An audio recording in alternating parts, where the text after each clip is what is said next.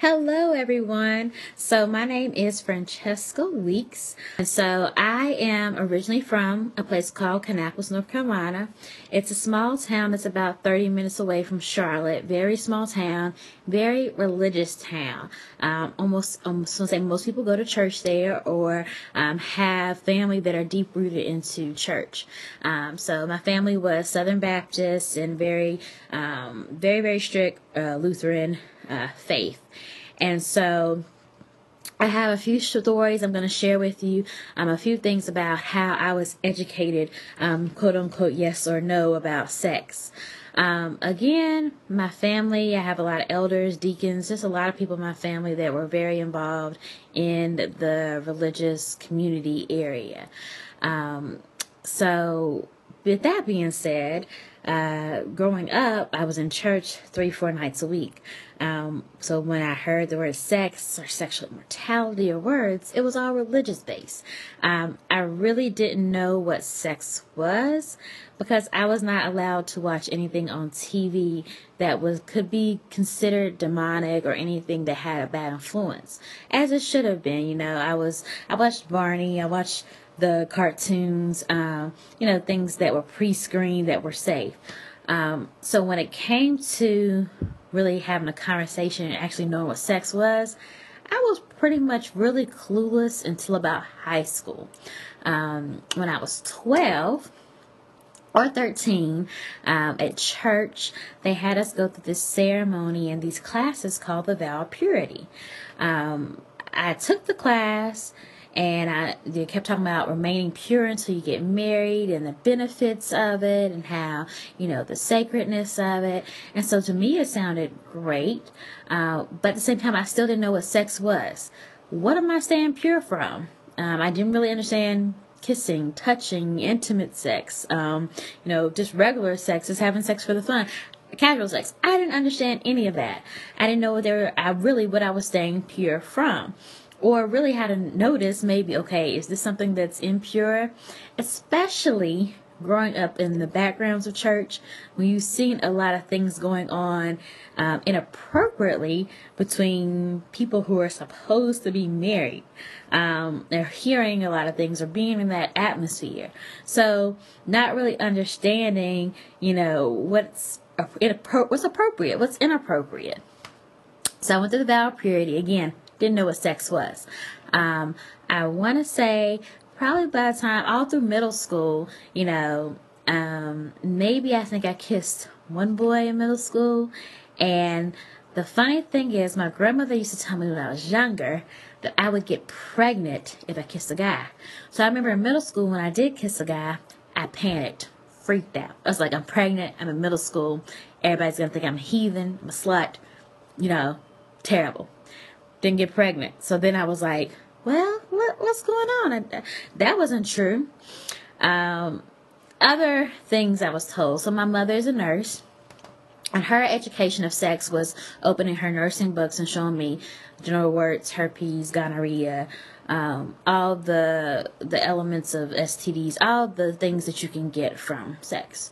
So for me, I between my grandmother telling me that you know oral sex was nasty, or you know you're not a lady if you sleep with you know so many people, or you know between some of the things I heard about sex between religion, my mom and my grandmother, you know, it kind of gave me an idea that sex was just something that was not normal, not natural, wasn't pure. Then in high school, I had this biology teacher and we talked about sex. Sex with animals, sex with plants, sex with people. We did comparative anatomy, and I fell in love with just biology and sex and how in our in our world how we needed sex for reproduction of everything. People animals anything you have to have sex. And how on our hierarchy of needs the way our bodies are biologically made up hormonally you know, you're at some age when you hit puberty, 12, 13, 14, now even younger, your body is calling for you to have that sexual activity, that physical desire for you to be able to have that satisfaction. So when I realized that this was an urge or something that was onset at a young age and, you know, in church it's like avoid the temptation, avoid the urge. And it's like you're fighting against by what biologically your body is saying versus what spiritually what people are telling you. So for me, you know, it was always that struggle of, you know, when you feel that desire, that natural biological desire, am I supposed to feel bad about it? Am I supposed to feel like this isn't something that's supposed to be happening? And it got to a point where I realized that no, like this is God created me to have certain desires. If I do not have a desire, these desires, we would never mess with anybody else. We would never have that interaction. We wouldn't reproduce. So for somebody to tell you that having, you know, when you hit puberty, you start having those urges is a bad thing. It is not a bad thing. It is a natural thing. Yes, there is a certain way and limits that we all have to control ourselves, but being able to understand that it isn't something nasty. It isn't a something that you should be feel ashamed about for having that desire. You shouldn't be scared about it.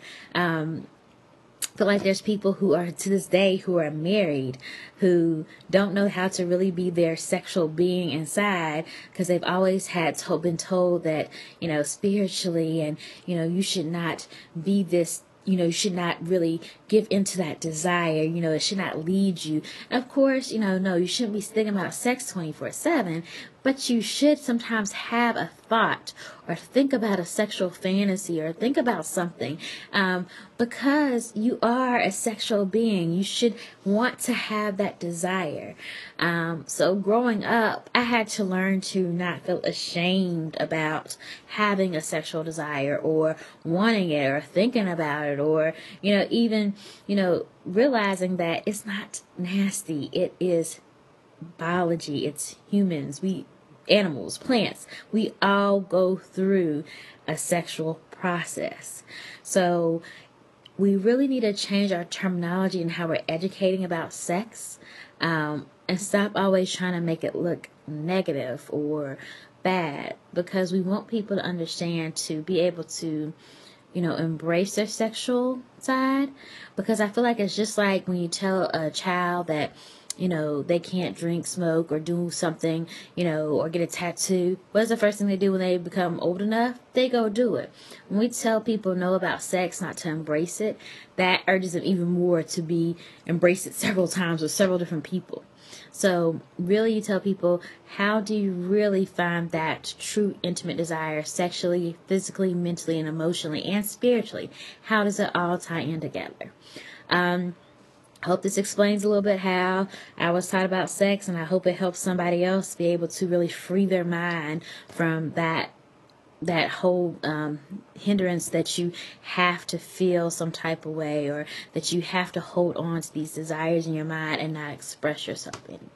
Other than that, have a good day. Bye bye.